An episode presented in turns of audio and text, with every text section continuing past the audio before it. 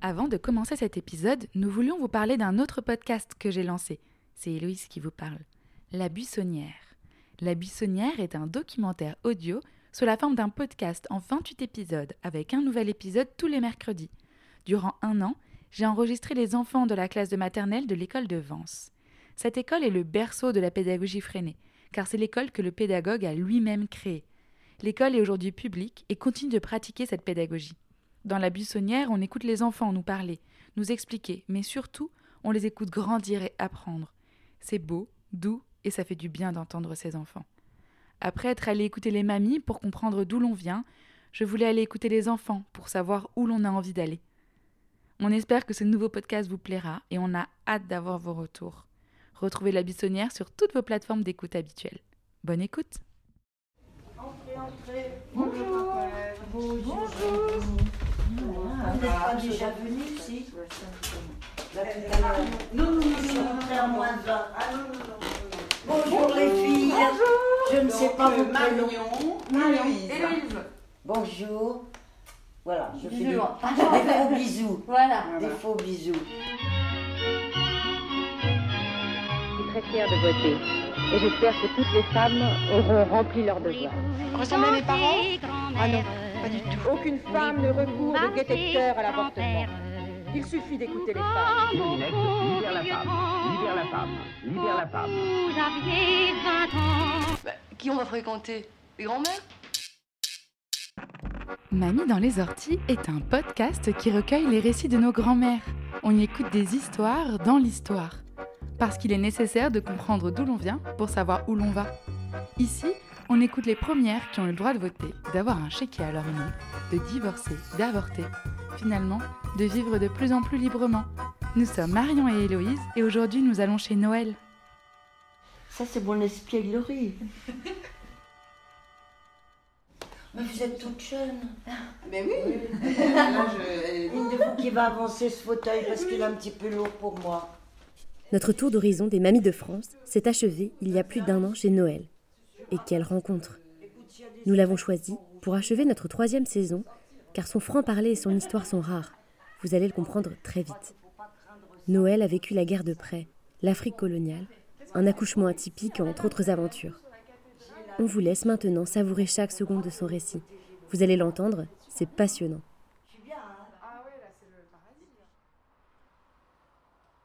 Alors, mes petites amies, dites-moi un petit peu. Vous êtes toutes les deux enquêtrices. Enfin, Oui, Non. j'adore quand on dit ça. vous, vous êtes Marion, Oui, c'est moi. c'est ça. Et Héloïse. C'est ça. Voilà. Alors, j'ai lu votre livre, Ah, ok. Bon, bah. mais j'ai- il circule. C'est très bien. Alors, ma, ma jeune enfance, je suis, je suis fille de militaire de carrière et j'ai vécu euh, une vie de petite fille euh, très heureuse. Très heureuse. Mes parents, mon père travaillait comme militaire sous la ligne Maginot. La ligne Maginot étant la défense pour 1940 euh, contre les Allemands mais les Allemands ont contourné et sont passés par la Belgique. Donc ça n'a servi à rien. Je suis de 1933. Donc euh, j'avais 4-5 ans. J'ai le souvenir de mes parents très beaux, parce qu'ils avaient 30 ans, 35 ans, et j'habitais Metz, où nous sommes restés jusqu'à la guerre. Donc mes grands-parents habitaient euh, Nancy, et quand nous y allions, surtout moi j'y étais pas mal, euh, ma grand-mère était très mélomane et m'a beaucoup emmené au, au concert. Tous les dimanches soirs, on allait au concert, elle avait un abonnement à l'année. Donc on est arrivé à la guerre et mon père euh, s'est engagé pour une mission qui s'appelait euh, la mission de Norvège. Comme jeune capitaine, il est parti avec euh, un bataillon, je ne sais pas exactement combien d'hommes, sur un bateau, mais ils ont été obligés de revenir parce que la bataille de France s'est rapidement euh, développée et papa a été fait prisonnier. Donc nous avons quitté Metz avec maman et mes trois frères pour venir nous installer à Nancy. Mon père étant fait prisonnier dans le nord de la France et rejoignant un camp pour les officiers à pied, avec à peu près 400 km pour aller être prisonnier en Allemagne. Et je ne l'ai pas revu pendant cinq ans. Papa est revenu en 45. Et pendant toute la guerre, mon papa c'était un héros pour moi. C'était un merveilleux monsieur. Et hum, j'en ai fait un peu une icône. Mais il me manquait, donc je me suis trouvé un, autre papa, qui n'était pas l'amant de ma mère, hein, je vous dis ça tout de suite. Mais il habitait notre immeuble, il avait une très très grosse qualité, c'est qu'il dirigeait une usine de chocolat. Et comme on avait faim et pas de chocolat, de temps en temps j'avais droit à un petit carré. J'aimais beaucoup ce monsieur, parce que c'était mon papa chocolat, quoi. Je suis restée donc euh, cinq ans complets sans voir mon papa et je pense que ça a énormément marqué ma, ma vie de petite fille sans que ce soit dit. Et maintenant, avec le recul, je crois que mes frères et moi, nous n'avons pas mesuré, maman non plus, nous n'avons pas mesuré euh, la souffrance tue de mon papa. On ne lui a pas posé de questions parce qu'il il est revenu en avril 1945 et la vie a repris tout de suite. Ils ont attendu un bébé, mais il y en a eu deux, il y a eu des jumeaux. Donc je suis affublée de cinq frères. À ce moment-là, il n'y avait pas de psychothérapie. Quand il y avait un bombardement à Nancy, et qu'il y avait je ne sais pas combien de morts, nous qui étions dans les caves, on ne nous disait pas euh, si vous avez eu peur, vous allez exprimer votre peur, soit avec un dessin, soit avec un entretien avec un psychologue. Bon, bah, ça, ça passait comme ça. Et c'était très souvent à Nancy qu'on était dans la cave pour dormir. Maman avait organisé la cave avec des bas-flancs, des couvertures. euh, et quand la sirène sonnait, on descendait, on, on se couchait sur le bas-flanc, on dormait. Quand la sirène arrêtait, on remontait, voilà. Et votre maman, pendant la guerre, elle, elle- elle- Maman était femme au foyer, avec de grands enf- de grands, de préados, on dira. Moi, petite fille, j'avais donc 7 ans. Elle a mis en pension mes deux frères aînés, parce que dans les pensions, euh, ils avaient des possibilités de ravitaillement. Comme c'était des groupes de jeunes, il y avait des pommes de terre, il y avait un peu de viande, il y avait des poulets, il y avait. voilà. Et euh, moi, je peux vous dire vraiment, en toute sincérité, que j'ai eu faim. Vraiment faim. La sensation de jamais être rassasié pendant pas mal de temps.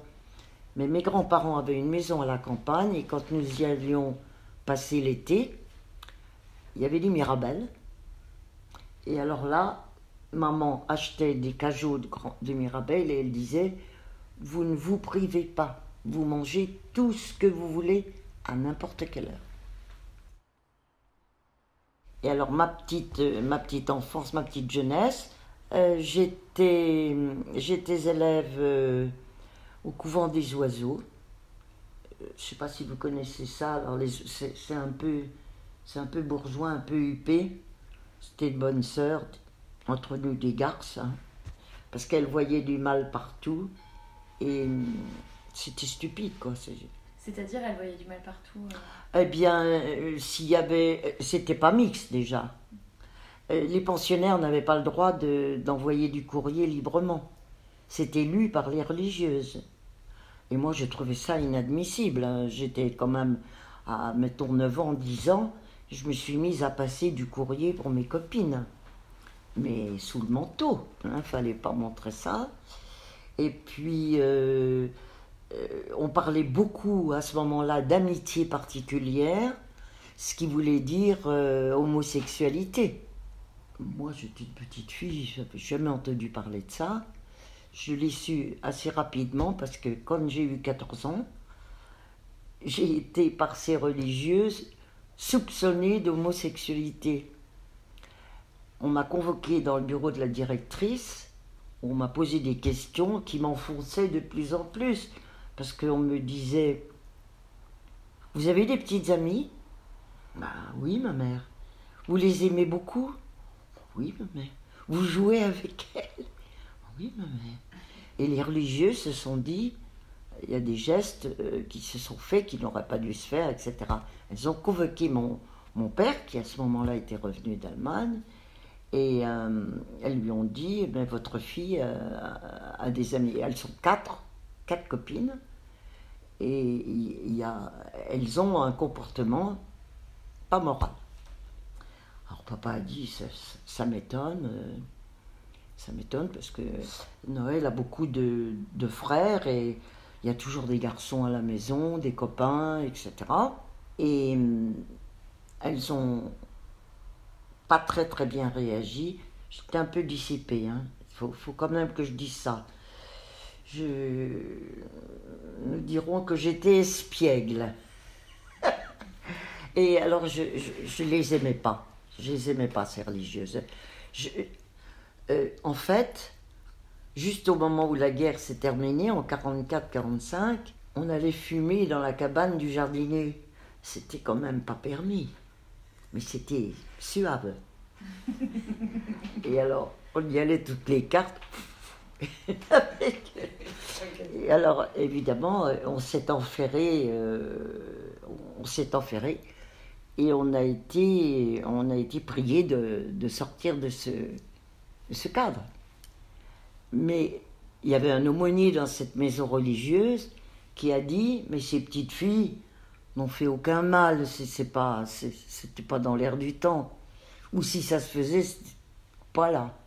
Eh bien, si, si elles partent, moi aussi je pars. C'est un vieux monsieur, un vieux prêtre, plein de sagesse et euh, très très sympa. Et bah, c'est ce qui s'est passé. Il est parti et moi aussi, mes trois copines également. Quand maman a attendu ses jumeaux, elle m'a beaucoup expliqué tous les problèmes de natalité. Elle n'est peut-être pas rentrée dans tous les détails parce que j'étais quand même une petite fille de 12 ans. Est-ce qu'elle a bien fait, mal fait, j'en sais rien. Mais elle avait son ventre qui grossissait et elle me disait Mets ta main là, tu vas sentir tu vas sentir le bébé. Et puis à un moment, elle m'a dit, mais c'est pas un bébé, c'est deux. Ton grand-père a écouté avec son stéthoscope, sur mon ventre et il m'a dit que j'attendais des jumeaux. Donc, euh, je crois que j'avais un peu peur d'avoir une sœur dans les jumeaux. Mon père aurait bien voulu avoir une deuxième petite fille, mais moi j'étais secrètement contente parce que je restais l'unique pour papa. Et pendant la guerre, euh, à Nancy, c'était donc c'était occupé? C'était occupé et, et j'habitais juste à côté de la commandante Tour, qui était un endroit sinistre. On le disait, mais nous on s'en apercevait pas les enfants. Mais on disait qu'il y avait des cris, qu'il y avait des tortures. Et voilà qu'un jour, deux, euh, un soldat allemand, à ce moment-là, passe à côté de moi. J'avais deux notes. Et voilà que le soldat allemand me prend comme ça et m'embrasse. Alors ça, c'était l'horreur. Parce que papa était chez les Allemands et il y avait un, Allemand qui m'embrassait. je suis rentrée à toute allure à la maison, qui était à deux, deux pas. Puis j'ai pris un coton avec de l'alcool à brûler. Puis j'ai frotté. Frotté, frotté jusqu'à. Maman me dit Qu'est-ce que tu fais? Il y a un Allemand qui m'a embrassé. Ah, me dit Mais tu sais, ma chérie, il doit avoir une petite fille de ton âge. Il est très malheureux parce qu'il ne peut pas l'embrasser. Donc il a vu une petite fille. Peut-être tu lui ressembles. Alors il s'est dit bah, Je vais l'embrasser. Ça, c'est pour montrer quand même l'ouverture de maman. Hein. C'était quand, même, euh, quand même très bien. Mais moi, je me sentais euh, amoindrie et pestiférée. Mais j'ai eu la joue rouge pendant quelques heures. Hein. bah, on avait quand même peur des Allemands. On avait quand même très peur parce que on a connu. Moi, j'ai eu quatre personnes de ma famille qui ont été euh, en camp de concentration ou fusillées. C'est quand même dur, hein. Euh, les enfants savaient ça. Hein. Alors, on a été libérés en septembre 44. On était à la campagne. Là aussi, on, a vécu dans la cave pendant 4-5 jours. Tous les cousins germains, inutile de dire qu'on s'est bien amusé. On nous donnait la permission de sortir pour aller faire pipi dans le jardin, mais on mangeait dans la cave, on, dormait dans la cave, voilà. Et ça reste euh, un très bon souvenir. Mon premier mort, c'est un soldat allemand qui était dans un char à quoi? 300 mètres de la maison, dans un char qui avait été brûlé. Et ce soldat allemand, il avait été carbonisé, donc il était réduit à, l'état d'une, d'une poupée, toute noire, carbonisée. Et on montait là-dessus, sur le char. Et, et c'est là où j'ai vu mon premier mort. J'ai pas, j'ai pas eu peur.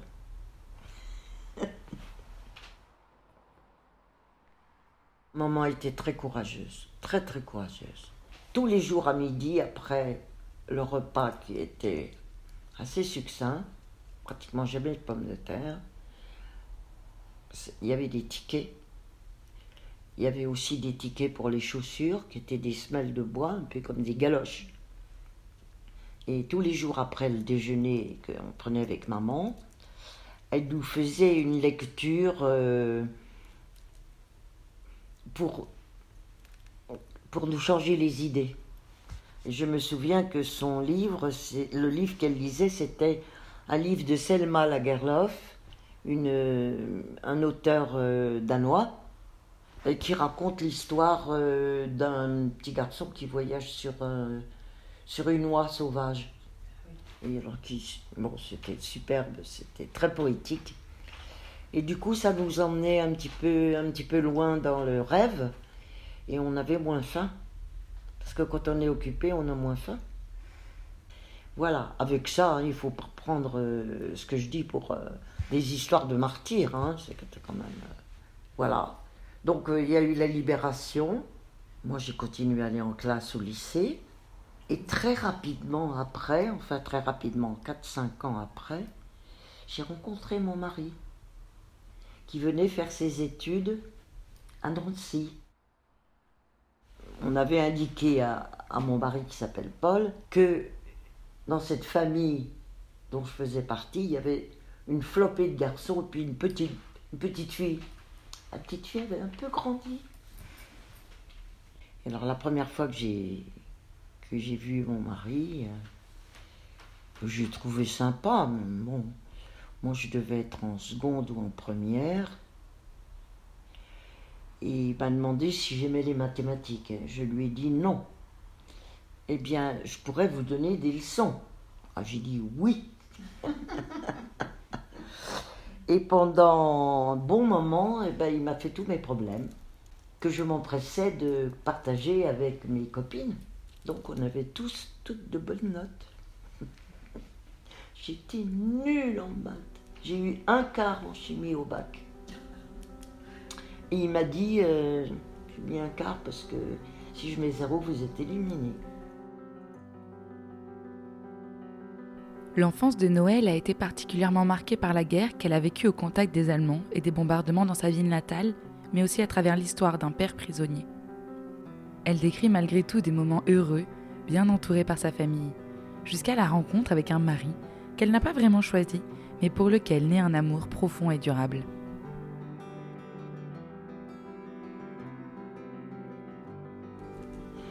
Donc j'ai connu mon mari, j'avais 16 ans et demi.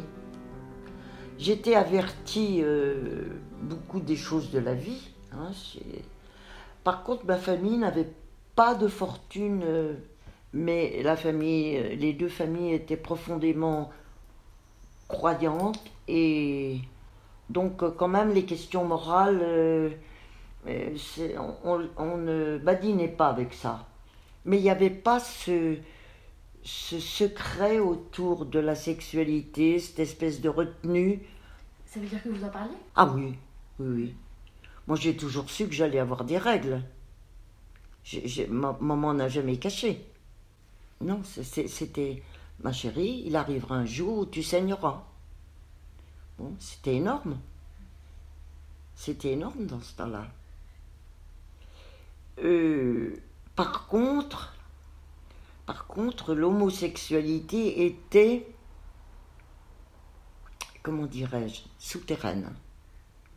C'est-à-dire que quand on voulait en parler, on mettait sa main comme ça. C'était chute. Je vous le dis, mais n'en faites pas cas. Ça avait un côté un peu malveillant. Les Américains étant euh, en France en grand nombre, il y a eu pas mal de, petits-enfants franco-américains. Et les Africains, les, les Afro-Américains plutôt, euh, avaient donc des enfants avec un peu de couleur. Je sais qu'à Nancy, il y a des mamans qui disaient Oh, ben cette dame-là, elle a un enfant un peu noir parce qu'elle a mangé du pain d'épices. Donc, euh, c'est pour dire, hein. Et donc avec votre mari, euh, il vous a aidé à faire vos problèmes de maths? Et après, qu'est-ce qui s'est passé? Alors, mon, mon mari, donc, je l'ai rencontré. J'ai passé un an comme ça. euh, on le voyait, il venait manger avec mes frères, et mes parents et moi. ben, Bon. Et puis, il est venu plus assidûment. Et il est parti faire un voyage de- d'études en Finlande. Je ne sais pas s'il m'a manqué, je ne sais pas, mais en tout cas, il m'a rapporté un foulard. J'ai trouvé que c'était très gentil. J'aimais bien qu'il vienne. Et puis il m'est arrivé une appendicite euh, grave. Et alors là, je crois qu'il a, il a paniqué, parce qu'il s'est dit elle va mourir. Il m'a vu partir en ambulance euh, pour une opération extrêmement urgente. Et il est venu tous les jours me voir à l'hôpital. Alors ça, ça, ça a créé quand même un peu de... Je le trouvais quand même très très bien. Il était ingénieur des eaux et forêts. Il avait fait l'agro et d'après son classement, il n'avait pas les eaux et forêts de métropole. Il devait partir en Afrique. Mais à ce moment-là, l'Afrique, c'était l'Afrique d'outre-mer. hein. Il n'y avait pas de différence. Donc, il s'est dit, je voudrais bien épouser cette fille-là. Alors, il a fait quelque chose qu'on ne fait plus du tout maintenant, c'est-à-dire qu'il est allé voir mes parents.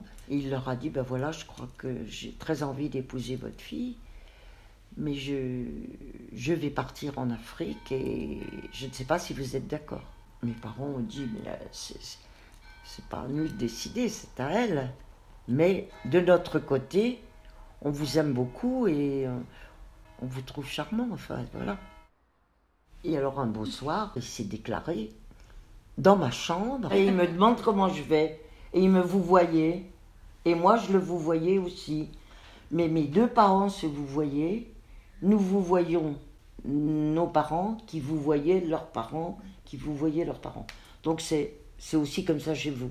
Et alors, comment est-ce qu'il m'a dit ça? Il m'a dit, ben, Noël, j'ai quelque chose à vous dire. Je, je crois que je crois que je vous aime. Et je voudrais vous emmener en Afrique euh, mariée. Mais je ne sais pas si de votre côté vous êtes amoureuse de moi.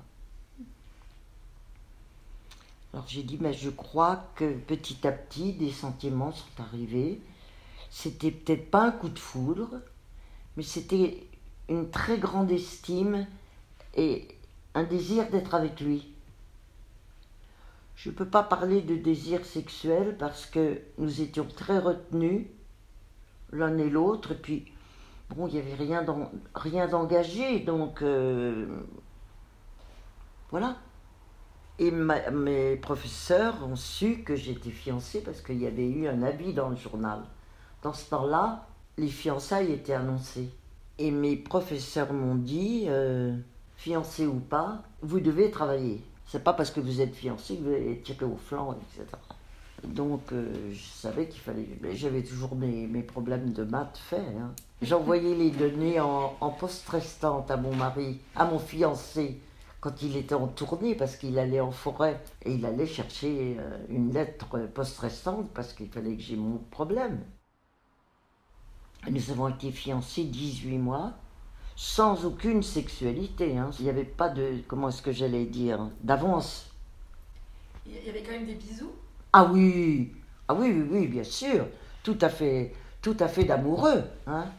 Et alors j'avais été à, à Velard en, il y a 70 ans, donc en, en août 51, au mariage d'une cousine de Paul. Et comme j'étais fiancée, j'étais invitée. J'avais une bague, j'étais invitée. Et bien entendu, là aussi, euh, nous allions dans la chambre l'un de l'autre. hein, et on a, on a pris la décision à ce moment-là de se dire tu. Et Paul et moi, nous, nous pensons que autour de nous, on s'est dit bon, ben, ils ont fricoté, euh, maintenant ils se tutoient. Ce qui n'était pas le cas. hein, ce- C'était pas du tout le cas. Parce que je pense que qu'est-ce que nous aurions fait s'il n'y avait pas eu de grossesse possible? Je ne peux pas dire. Mais c'était comme ça. Et on, on ne dérogeait pas. Et c'était pas trop dur d'attendre? Si, mais si, c'est dur. Bien sûr que oui. On a trouvé que c'était long. On trouvait que ça tardait. Hein. Mais euh, je, je dis très souvent, j'ai mérité ma robe blanche. Parce que la robe blanche, elle se donnait pour la virginité. Et moi, je suis arrivée vierge à mon mariage. Je n'ai pas peur de le dire. Mais euh, j'étais quand même bien au courant de, et de la maternité possible et du plaisir souhaité, que je ressentais quand même, hein, parce que notre corps, il parle pour nous. hein. Comment c'était votre mariage? Alors, euh, ça aurait dû être une grande fête, encore que ça ne, ça ne ressemblait pas du tout à un mariage à, à ce que ça ressemble euh, maintenant. Maintenant, il y a une. il y a, on a vraiment envie de la fête physique. Danser, chanter, boire un petit coup, un gros coup, se saouler. C'était pas, pas possible, ça. C'était pas possible. D'abord, les mariages se faisaient le matin à l'église. J'étais mariée de la veille à la, à la mairie.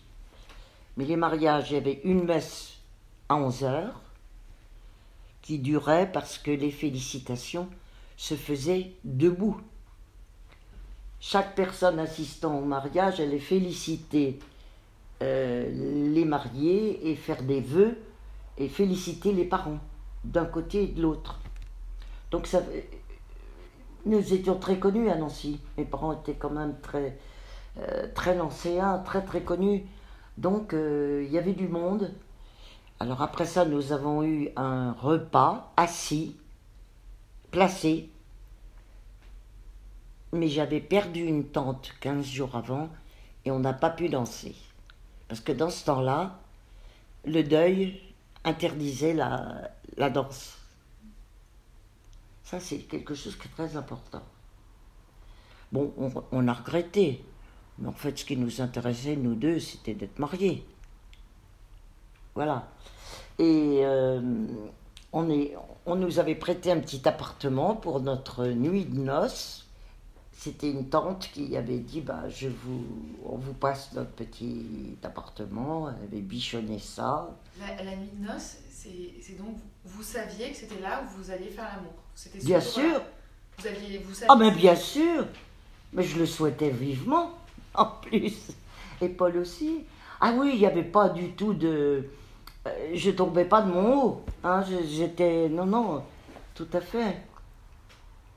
Par contre, je savais bien que la contraception euh, marchait en général assez mal. Parce que maman m'avait dit c'est la méthode Ogino, euh, c'est- très aléatoire, il faut avoir un cycle qui, euh, qui marche très très bien, etc. Bon, c'était notre première euh, expérience. Si on a un enfant, c'est pas la cata, etc. Nous dirons que le plaisir était peut-être moins proportionné parce qu'il y a, y a quand même une défloration qui peut être quand même un petit peu mettons, euh, on va dire gênante, ou euh, c'était mieux après, nous dirons. Mais je crois qu'on était l'un et l'autre bien, bien informés. Papa aussi m'a parlé. Puisque je crois que la veille de mon mariage, il m'a dit, alors ça, je crois que c'est la première fois que je le dis, je ne l'ai même pas dit à mes enfants. Je crois qu'il m'a dit, tu sais, il faut être très habile pour euh, ne pas avoir d'enfant, le mari doit se retirer. C'est à moi qu'il a dit ça, c'est pas à Paul. Donc vous voyez que mes, parents, c'était quand même euh, des gens modernes pour l'époque. Pour l'époque. On s'est mariés en avril 52 et nous sommes partis en mai 52 pour l'Afrique. C'était quand même un énorme saut dans l'inconnu. Parce que j'avais 19 ans, même pas. Et je, je suis partie trois semaines après mon mariage. Et j'ai vu mes parents pleurer quand même. Et moi, j'étais super heureuse, j'avais pas du tout envie de pleurer. Il fallait préparer les cantines pour euh, notre vie commune. Euh, je m'entendais très bien avec ma belle-mère, qui m'a, je crois, beaucoup aimée. Oui, beaucoup aimée. Elle n'a pas été jalouse que je lui prenne son fils aîné. Elle était un petit peu ennuyée que j'ai 17 ans parce que elle trouvait que c'était jeune pour s'engager. Et moi, avec le recul, je dis aussi ça. Jamais, entendez bien, jamais un adulte ne m'a dit Est-ce que tu crois que c'est le bon? Est-ce que tu as fait le tour du problème? Qu'est-ce qui se passera si tu pars loin de ta famille et que ça ne va pas? Il n'y a eu aucune mise en garde. Vous ne pouvez pas vous imaginer ce qu'était l'Afrique à ce moment-là. C'était, c'était la brousse, c'était la forêt, c'était pas de médecin, de l'eau qu'on devait filtrer, pas, de pharmacie, pas de magasin, un ravitaillement qu'on faisait une fois par mois. Par contre, une vie euh, avec un boy, un cuisinier, un marmiton, un, un blanchisseur et un jardinier, ça faisait cinq serviteurs pour la petite nono, c'était quand même euh, un peu beaucoup. Vous, vous étiez excitée à l'idée de partir en Afrique ou un peu effrayée Ah, très très contente. Il y avait aussi un idéal chrétien là-dedans, c'est qu'on allait dans un pays d'Afrique pour servir, développer un pays.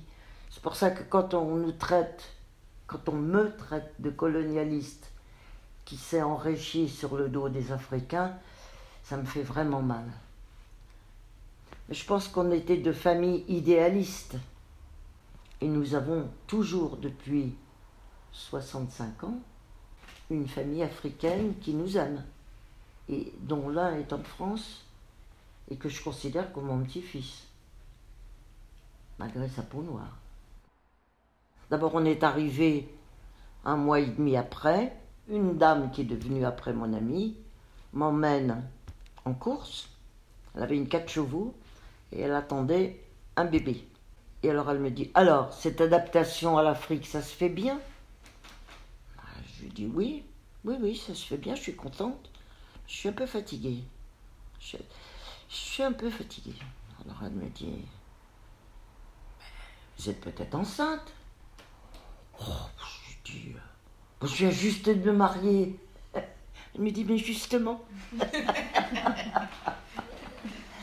Et alors, sitôt dit, sitôt fait, elle m'a fait monter à l'hôpital où le docteur il m'a dit Bah oui, je pense que vous êtes enceinte, mais on va vérifier avec un test. C'était pas le petit test euh, actuel. Il fallait que mes boys cherchent dans la brousse des crapauds. En grand nombre, parce qu'il fallait qu'il y en ait de sexes différents. C'est pas toujours visible, hein, je vous préviens. Les, crapauds, c'est pas absolument visible. Et alors, on injectait au crapaud de l'urine venant de moi. Et si j'étais enceinte, il sécrétait des spermatozoïdes. Ça s'appelait le test du crapaud. Mais il y avait aussi en France le test de la lapine. Vous n'avez pas entendu parler de ça? Test de la lapine, mais il n'y avait pas de lapin là-bas, il y avait des crapauds. Et voilà comment j'ai su officiellement que j'étais enceinte. Par un crapaud. Par un crapaud. Et j'ai écrit à la famille, alors Bernard avait déjà demandé trois fois à sa mère, ils n'attendent pas d'enfant, moi j'étais mariée depuis un mois et demi, hein, alors euh, ils t'ont pas parlé d'espérance. euh. Ma belle-mère disait, mais écoute, laisse-les tranquilles, ça te regarde pas. etc. Et alors finalement, euh, on, a, on a pris notre plus belle plume, Paul pour sa maman et moi pour mes parents. Et papa m'a répondu une lettre très très marrante, très sympa, en me disant, tu vois, je suis fier, je vais être grand-père, je suis dans un bonheur, tu me donnes une joie immense, ma chérie, mais je suis quand même déçue, parce que j'aurais espéré qu'on fasse le test avec un lion. Il, est- il trouvait que le crapaud, c'était pas très noble. hein. voilà. Et puis. Vous euh, étiez content d'être, euh, de, de devenir maman? Ah oui. J'étais. Je peux pas dire que j'aurais pas attendu un peu plus, mais je me le suis pas formulé comme ça. Mais Paul, oui, était très très fier.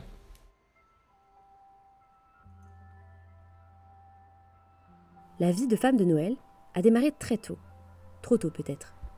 Elle a été immergée jeune dans un univers colonial et d'expatriation qu'elle a, à sa façon, adopté. Sa connaissance précoce de son propre corps et de la sexualité sont une vraie richesse qu'elle utilise tout au long de sa vie.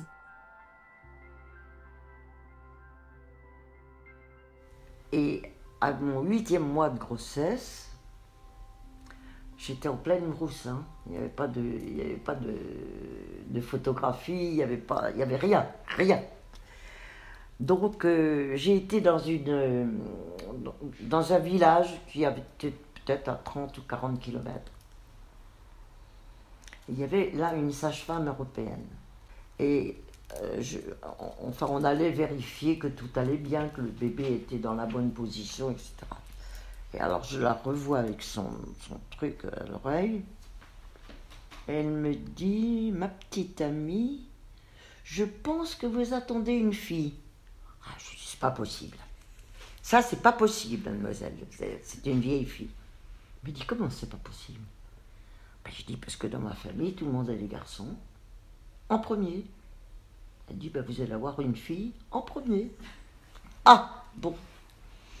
Et c'était une fille. Et vous étiez contente? J'avais 19 ans. 19 ans. Et j'étais accouchée euh, à 75 km de l'endroit où j'habitais, sur une piste, par une piste euh, très peu carrossable. Et mon, mon blanchisseur, celui qui lavait le linge, est venu avec moi. J'ai eu à disposition une petite case, une petite case pour moi où il ne rentrait, où, il ne dormait pas. Il dormait devant ma case par terre. C'était comme ça. Et il me gardait parce que Paul était tout le temps en tournée, en forêt. Et l'accouchement était assez difficile, sans électricité. C'était une lampe tempête. Vous voyez ce que c'est que les lampes tempête hein? Voilà. Et euh, bon, ça s'est quand même bien passé. Et pourquoi il était difficile l'accouchement?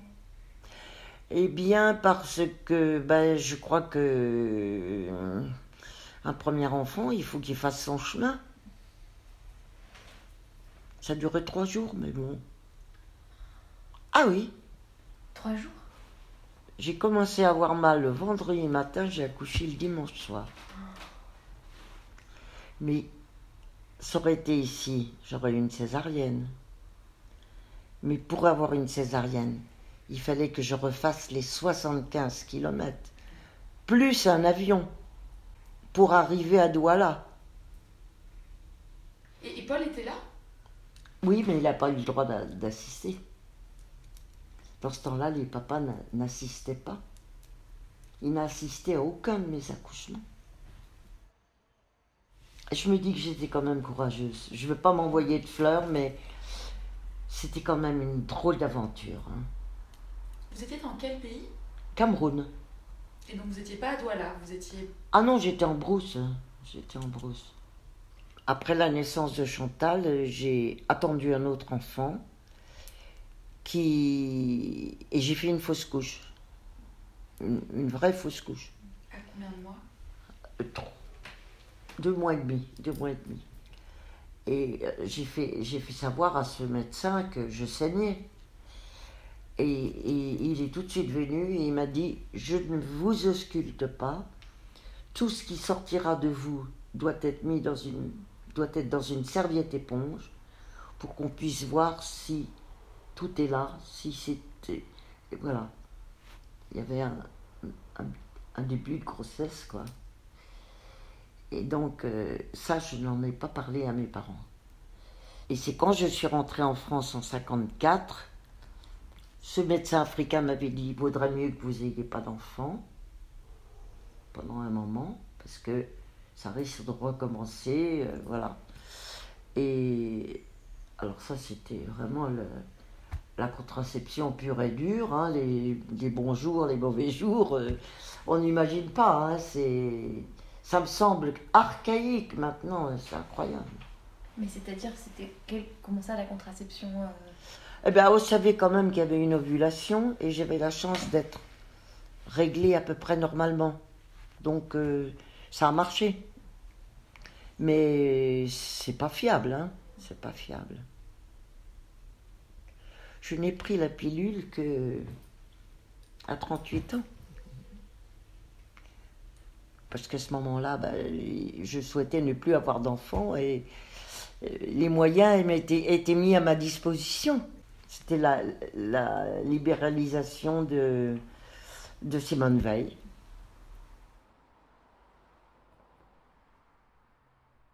Vous êtes resté combien de temps euh, au Cameroun? Jusqu'en 59. 7 ans. 7 ans. Moi, j'ai laissé mon cœur là-bas. hein. Ah oui. Ce que je ne vous ai pas encore dit, c'est que j'aurais aimé questionner des femmes africaines pour euh, faire euh, une enquête euh, sociologique, parce que j'étais dans un pays animiste. Vous voyez ce que c'est hein? La religion de la nature et des ancêtres. Et j'aurais bien aimé pouvoir euh, savoir comment c'était vécu. J'étais trop jeune. Et Paul était très jaloux. Très jaloux au début de notre mariage. Très, très jaloux. On n'avait qu'une façon de s'amuser, c'était de danser. On n'avait pas d'électricité, donc on avait un.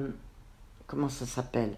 Un gramophone Gramophone. qu'on remontait avec une aiguille qui, qui était sur un bras. Et alors on avait, on avait des disques quand même entre les uns et les autres. On avait des disques. Et on dansait beaucoup, beaucoup, beaucoup.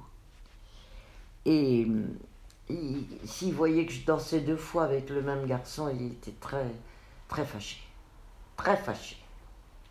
Alors je lui ai dit un jour, tu sais, tu vas avoir des raisons d'être fâché parce que si tu fais ça, bah, j'irai jusqu'au bout de mes, de mes entreprises pour que te donner justice. Après ça, ça s'est calmé. Euh, J'ai eu trois enfants en Afrique. C'est-à-dire que la troisième n'est pas, elle est née à Autun, mais je l'ai ramenée, elle avait deux, trois mois. Et elle a été très très malade. Très malade en Afrique, elle a été rapatriée sanitaire. Mais à ce moment-là, on habitait la, capitale, Yaoundé. Donc euh, ça, c'était une très très grosse épreuve. Très grosse. Parce que quand le médecin m'a dit, je, ne sais pas si ce bébé pourra passer la saison sèche très chaude, ça m'a ça m'a vraiment fait très peur. J'ai demandé à mes parents s'ils pouvaient l'accueillir quelques mois, ce qu'ils ont fait. Et quand elle est rentrée, ben, elle était bien, mais en fait, au moment où elle, euh, au moment où elle est tombée malade, elle marchait. Après ça, elle n'a plus pu marcher, tellement elle était fragile, et elle a remarché en France. Donc euh, après ça, ça s'est à peu près normalisé. Mais ce petit enfant, que j'ai confié euh, à l'avion et à une, une infirmière. euh, maman étant, maman était en Orly, c'était Orly à ce moment, c'était pas. Ça a été sept mois euh, très durs, très très durs. La séparation? Ah oui. Et sans, sans me culpabiliser, je me suis demandé quand même euh, si j'avais bien fait de renvoyer cette petite toute seule. Elle en a eu un peu de séquelles euh, psychologiques. Il y a eu une, euh, un sentiment d'abandon qu'on a détecté très tardivement, très tardivement. Mais a, elle a toujours eu peur d'être abandonnée, d'être moins aimée. euh, c'est une épreuve, ça. J'ai vu beaucoup de bébés mourir, de bébés européens mourir, et ça a toujours été en fond de tableau hein, dans ma tête. Toujours. Le retour à Paris, comment ça s'est passé euh, bah, de Dur. Paris- Ouais. Dur, dur le retour. Moi, j'ai mis trois ans. hein. J'ai mis trois ans à, me, à ne pas avoir de, de tristesse, de regret. J'aimais bien ma vie. J'aimais bien ma vie. Et vous y êtes retourné après? 20 ans après, on a fait un voyage d'agrément. On a été revoir nos, nos boys, nos- notre maison, notre. tout ça. Et les boys, c'était. C'était assez touchant parce qu'ils disaient euh, Ah, madame, tu es revenue, on va, on va avoir du travail. Ah, patron. Alors, ça, c'était mon mari. Ah, patron, tu sais, je fais toujours comme tu m'as dit. Les petits arbres, je les plante à 50 cm pour les repiquer, et puis après ça, on les, on les envoie chez les villageois, etc. C'était très touchant. Et puis, on a revu notre blanchisseur, ce Joseph, qui, quand il est mort, a dit à, son fils Tu vas prévenir monsieur et madame Rérol que, que je vais être mort, que je suis mort et tu leur diras que maintenant c'est eux, tes parents. C'est ce qui s'est passé. Il avait trois femmes, treize enfants. Mais nous n'avons pris la responsabilité que d'un. Le petit-fils, euh, il habite en France et il est ingénieur informaticien. Il est marié avec une cabrodaise. euh, J'ai donc une arrière-petite-fille noire.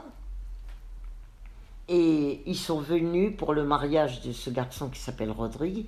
Et nous étions les seuls blancs au milieu de 300 Africains. Il y a eu des discours, on a évoqué la vie d'Afrique, euh, ils ont dansé. Nina, Nina dansait avec ben, les petites Africaines qui étaient là. Moi, ça m'a semblé le paradis. Je me suis dit, c'est ça là. C'est ça l'amour, c'est les c'est penser qu'on est tous pareils quoi. C'est fini maintenant, j'y retournerai plus.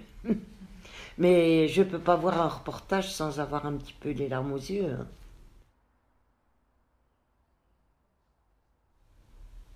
Je suis jamais ennuyée moi avec mon mari.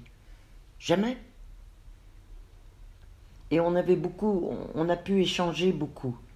Et jusqu'à la fin de sa vie, jusqu'à la veille de sa mort. Donc, euh, je pense que la passion qu'on a eue, enfin la passion, la tendresse, l'amour, le, désir qu'on a eu, euh, se sont transformés d'une façon difficile à expliquer, mais qui recouvrait aussi l'estime, la reconnaissance, la confiance. C'est pas toujours. On s'est, on s'est affronté aussi, hein. Je vais pas vous dire que ça a été le long fleuve tranquille. euh, Non, non, non. Faut pas. Je pense que nous avions tous les deux du caractère. Il disait que je le commandais, mais c'était bien réciproque. On a, beaucoup parlé. Quand il y a un malentendu, quand il y a un, nuage euh, sérieux, bon, si on s'affronte en disant tu, tu m'emmerdes, bon, ça c'est pas grave. Mais quand il y a quelque chose de sérieux, on, se met en rond et on parle. Et quelques semaines avant, de- avant de mourir, il m'avait dit, euh, euh, tu sais, quand je vais, mourir, j'ai peur d'avoir mal. Parce que il avait l'air très fort comme ça, mais en fait, il avait tout à fait besoin que je le rassure. Je crois que j'ai passé ma vie à le rassurer. Oh, ben, j'ai dit, on est tous pareils, mon vieux. hein. Alors il me dit, parce que tu vas mourir. Ça me fait pas peur, parce que quand je vais voir Dieu, ben, je serai tellement inondé de sa lumière que je pourrai que me jeter dans ses bras. Vous savez, quand euh, vous entendez un monsieur de 91 ans dire ça, ça fait drôlement réfléchir. hein. Mais il faut pas que vous pensiez que je suis une, euh, une bigote. Hein. C'est quoi une bigote? Ah, une bigote, c'est quelqu'un qui a, le- qui a l'eau bénite à la main et qui passe son temps à, Vous avez pas l'air d'être ça. Hein. Non, j'aime bien, j'aime bien m'acheter une robe, j'aime bien me, me mettre des boucles d'oreilles. j'ai- J'adore les vôtres.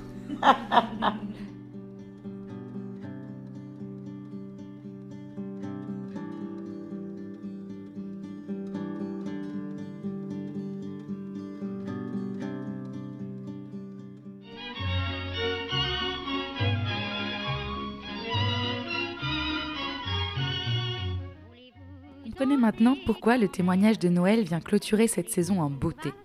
Il est rare d'avoir accès à une parole libre comme la sienne, à un récit si riche et si particulier. Noël est le témoin vivant d'une époque qu'elle ressuscite à travers ses mots de façon puissante et juste. Noël, un grand merci pour votre confiance et le temps que vous nous avez accordé. Et voilà, notre saison s'achève.